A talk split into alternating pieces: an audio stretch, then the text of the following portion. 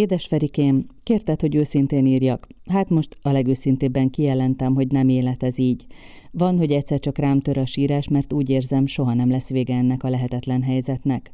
Olyan jól telt veled a július, amikor itt voltál mellettem, és egy kis ideig nem ismertünk gondot. Minden nap egy ajándék volt nekem, ahogy a legnagyobb természetességgel tervezgethettük a márciusi esküvőnket. A mennyekbe lehettünk felemelve pár mese szép hétig, és most a pokolba ejtettek engem ezen az augusztuson. Ha biztosra tudnám, hogy a kijelölt márciusig minden egy csapásra rendbe jöhet, átvészelhetném valahogy ezt a fél évet. Úgy kibírnék én szinte bármit, de két hete nem hallok rólad, és a legutóbbi leveletben is csupán annyit írsz, hogy a márciusi eltávozásod végleg bizonytalanná vált. Ezt így nem lehet épésszel elviselni. Lassan elhagy a remény. Így ír szerelmének a Várni foglak című regény egyik főhőse, az aláírás és a dátum a levelén, Szeretlek, a te írcsid, 1944. augusztus 18. Gorka Eszter könyve, igaz történet a második világháború viharából, a férfi főhős Feri frontról írt lapjaiból, hol a remény, hol a teljes kilátástalanság olvasható ki. A levelezésnek váratlanul vége szakad, és az olvasó nem lehet benne biztos, hogy a fiatalok találkoznak-e még valaha. Ennek a beszélgetésnek a hallgatói viszont biztosak lehetnek benne, hiszen a szerző elárulja, miért volt fontos számára Ircsi és Feri története, és hogy milyen szándékkal írta meg ezt a regényt. Ez úgy két évvel ezelőtt így hirtelen történt. Édesanyám megtalálta az ő szüleinek a régi-régi levelezését, így a porosodó padláson. Ő elolvasta, és azt mondta, hogy hát tele van élménnyel, olvassam el én is. És hogy már kérte ezt a család többi tagjától is, de hát ugyanazt válaszolták, amit egyébként így elsőre én is, hogy hát nincs nekem erre időm, úgyhogy sajnos, sajnos. De a következő gondolatom viszont az volt, hogy én azért ismerem az ő történetüket, és az egy ilyen hollywoodi sztori, és egy olyan példamutató élet, hogy ha ezzel most nem kezdek valamit, akkor az, az megy a kukába előbb-utóbb, tehát a következő generációhoz már nem is jut el.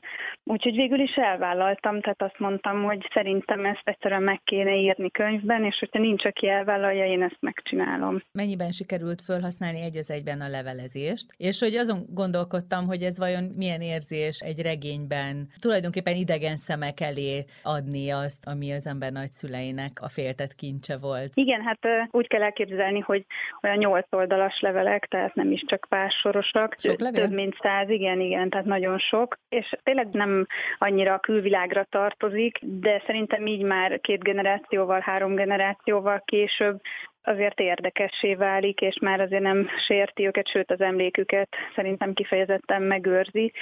Egy az egyben vannak olyan részek, amiket felhasználtam belőle, de ebből sokkal kevesebb lett ugye a könyvbe átemelve. Kicsit össze is ollóztam pár levelet, és hát többségében a nagyapám levelei maradtak meg, mert a másik oldalról ugye a fronton azért eltűntek a nagyanyám levelei, nek a többsége, tehát nem mindegyik, de egy arányaiban a nagyapámtól maradt fent több, és hát szerintem ez a személyességét végül is csak növeli, meg a hitelességét a könyvnek.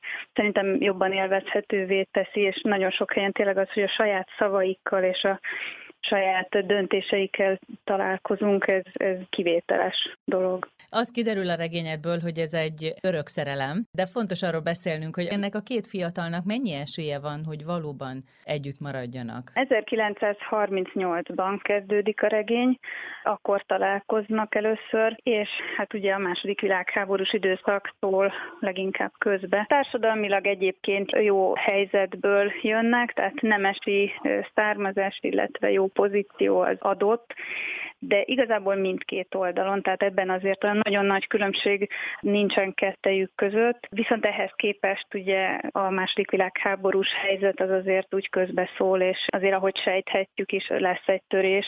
De ahogyan a szerelmeseknél előfordul, ugye itt arról beszélhetünk, hogy, hogy nem annyira egyértelmű, hogy ők egymásnak vannak teremtve, legalábbis eleinte nem, ugye?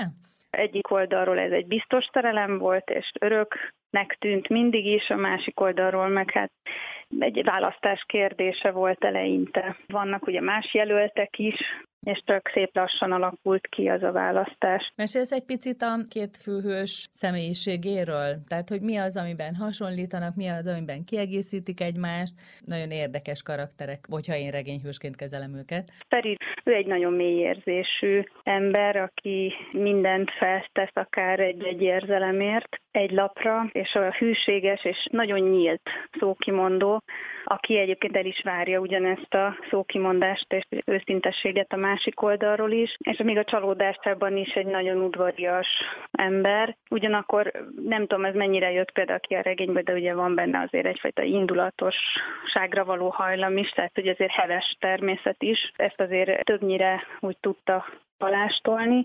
Írcsi pedig inkább az a kedves engedelmes, aki az elején ugye még, még sok irányban látszik, hogy tud fejlődni ebből a helyzetéből, és aki viszont ugye a végére erősödik meg egyszerűen a körülmények kényszere hatására. Hogyan avatkozik az ő életükbe a történelem? Ugye ennek a regénynek éppen az a hozadéka, hogy látjuk testközelből, hogy amit az ember a tartalmkönyvekben olvas, hogy ez a hétköznapi embereken hogyan csapódik le. A besorozás a katonai részvétel feltétlenül ilyen, mert az elválasztotta őket, de nagyon sok egyéb, tehát politikai vonalon sok minden érintette őket. Apróságok például például csak, hogy olyat is mondjak, hogy, hogy ugye a bombázáskor akkor hogy kell lemenni a óvóhelyre, és így tovább ezek is kiderülnek a regényből, illetve hát az, hogy ugye mennyire láthatják egymást, azt a leginkább ez határozza meg, hogy hogy alakul aztán a politikai, illetve a harci helyzet.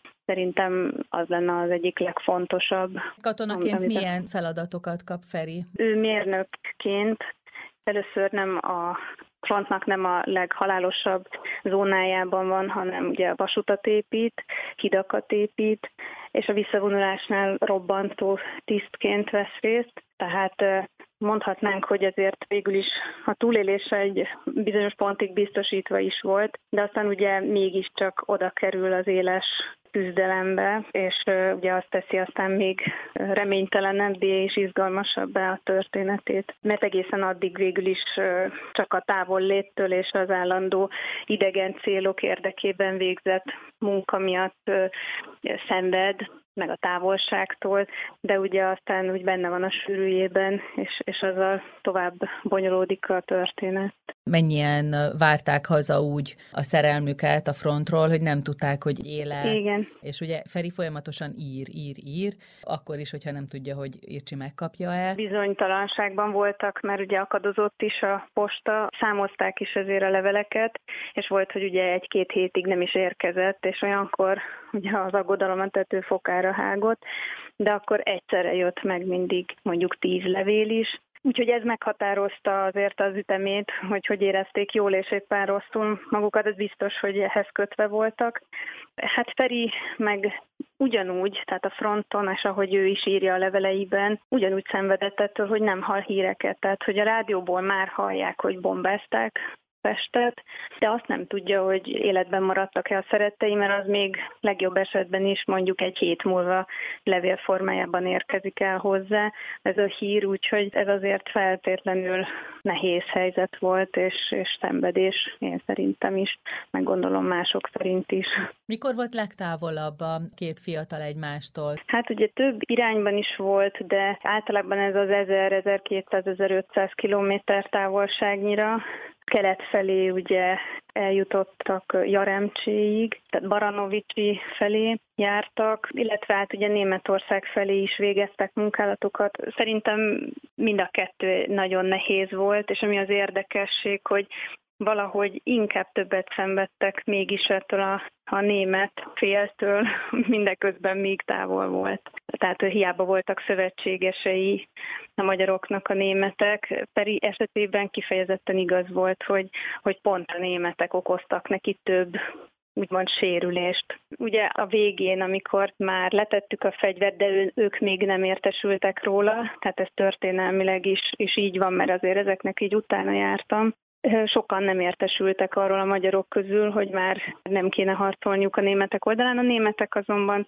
nagyon is tájékozottak voltak, és volt, hogy rátámadtak a velük addig egy kötelékben harcoló magyarokra. Úgyhogy ő ezen a ponton is, illetve hát azért sok ilyen pont volt, ahol ő rosszul járt. A levelekben nem csak sok-sok gyengétség van, hanem tulajdonképpen tudósítások is, a Feri levelei főként, hogy hogyan telnek a napok a háború idején, hogy mitől tartanak, hogy ki hogy bírja a feszültséget, hogy mi hoz egy kis megnyugvást, hogy hogy hallgatják a rádiót. Ezek valóságos részletek, vagy ezt te úgy, hogy fontos, hogy benne legyen? Igen, a többségük az valóságos részlet, tehát mondhatni azért a több mint 80-90 százaléka. Egy-egy ponton volt az, hogy, hogy beletettem olyan tudósítást, amit biztos, hogy elhangzott, mert az is ma már hozzáférhető több forrásból is, tehát akkori újságokban, rádióban mi hangozhatott el, és akkor volt, amit azért úgy szó szerint idéztem oda, Szerintem az, ahogy a,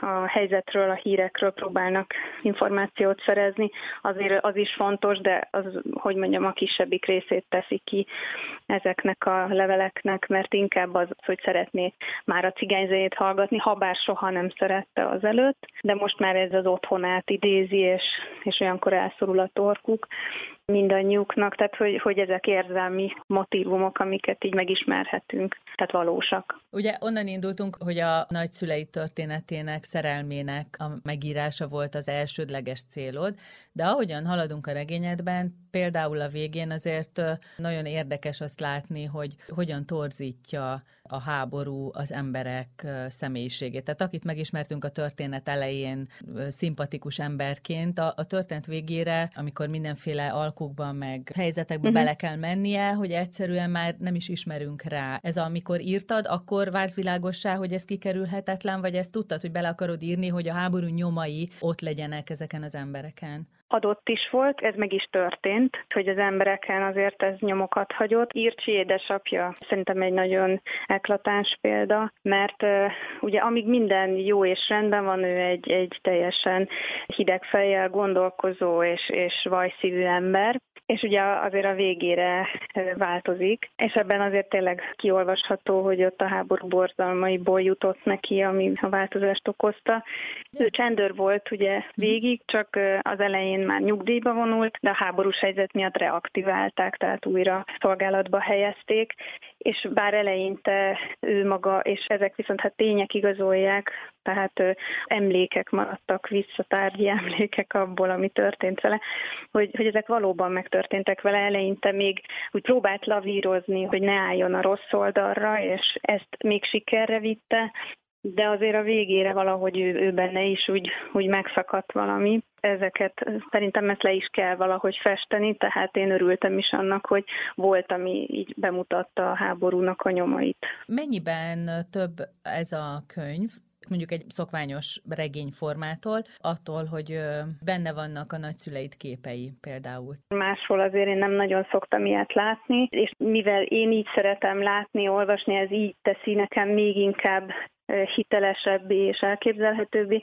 ezért gondolom, hogy másoknak ez szintén ugyanennyire jól jön, és tetteni fog, remélem. Ezért én nem is hagytam volna ki, mert valahogy ez úgy életre kelti a történetet, és az ember úgy tudja, hogy kik voltak ezek húsvér emberek, kézzel fogható, és, és nem csak kitalált. És bizonyos helyzetekben, ahogy le volt fényképezve, azok úgy szinte igazolják, hogy hát ez így történt. Amikor ott van a két fiú, a két rivális, mondjuk a lány mellett. Ugyanabban a beállításban, tehát mm-hmm. látszik, hogy ezek akkori szokás szerint ott ki volt választva a fotós, és akkor egyszer az egyikkel szerepel, aztán nem sokkal később ugye a másikkal, ami egy elég furcsa dolog, de mégis olyan jó példát mutat arról megint csak, hogy mi alapján hoz, hoz az ember döntéseket, és hogy aztán utólag lehet gondolkozni, hogy vajon mi volt a helyes döntés, és ott is látszik a jellemfejlődés, még az úgymond az ex vőlegényen is. Arra is figyeltél, hogy bizonyos történelmi eseményekről írja könyvben. Ezeket nyomon követhetjük a két fiatal történetek közben. Mennyire számított az neked, hogy a te generációd, a mi generációnk kapcsolódni tudjon a nagyszüleid történetéhez, hiszen mi mindannyian ilyen történeteken nevelkedtünk. Hát igen, én ahogy így már mondtam, hogy azért ismertem a történetet, mert otthon ugyan csak ilyen egy-egy esti meseként történt még, de hallottam róla és tetszett. De a történelmi részével meg egyáltalán nem voltam tisztában, és ezt én töredelmesen bevallom, de az ismerőseim is így, így szép lassan hasonlóan bevallják, hogy nekik is ez kimaradt. Mert valahogy ugye a történelem tanításban nem jutottak el soha odáig, hogy akkor részletesen erről a horti korszakról azért úgy beszéljünk, a második világháborús történésekről úgy beszéljünk, ahogy azok azért történtek. És hát ugye például Horti személye meg, meg eleve nagyon nagy viharokat kavar folyton, tehát hogy nehéz őt elhelyezni. Úgyhogy én kíváncsi is voltam rá, tehát már a magam miatt is. Történelmileg akkor ez mégis hogy nézett ki a háttérben.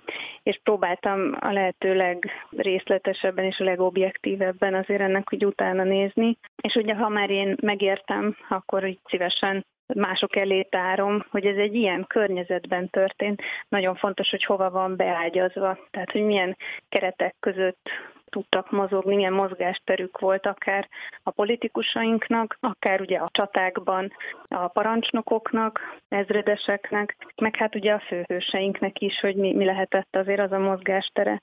Szerintem ez, ez nagyon jó hátteret biztosított. Talán ha valaki regényt, mert romantikus regényt szeretne olvasni, annak egy kicsit sok is a politikai vonal, de szerintem ez valahogy hozzá tartozik, és nekem hiányozna, ha nem lenne ott. És például, amikor arról van szó, hogy Ferinek miért olyan az írcsi levele, mint valami lélegzetvétel, és azt olvassuk, hogy egyébként hogyan telnek a napjai, ki ugráltatja őt, és kitől kell tartania, szóval, hogy könnyebben el lehet talán képzelni, hogy egy szerelem, ez, ez tényleg a, a mindent jelenti, hogy van, aki vár, van, aki gondol rám. Mennyire figyelsz ilyenkor írás közben, hogy ez komoly Igen. kontraszt is. Ez egész azért valahol tudatosan van felépítve, tehát az egyszerűen úgy nem én lennék, hogyha nem lenne benne egy ilyen logika és logikus felépítés, mert szinte az volt az egyetlen, amiben biztos voltam, hogy azt meg tudom írni. Kicsit a, a stiláris része miatt aggódtam jobban, de a, az események maguk azért nekem, amik tényeken alapulnak,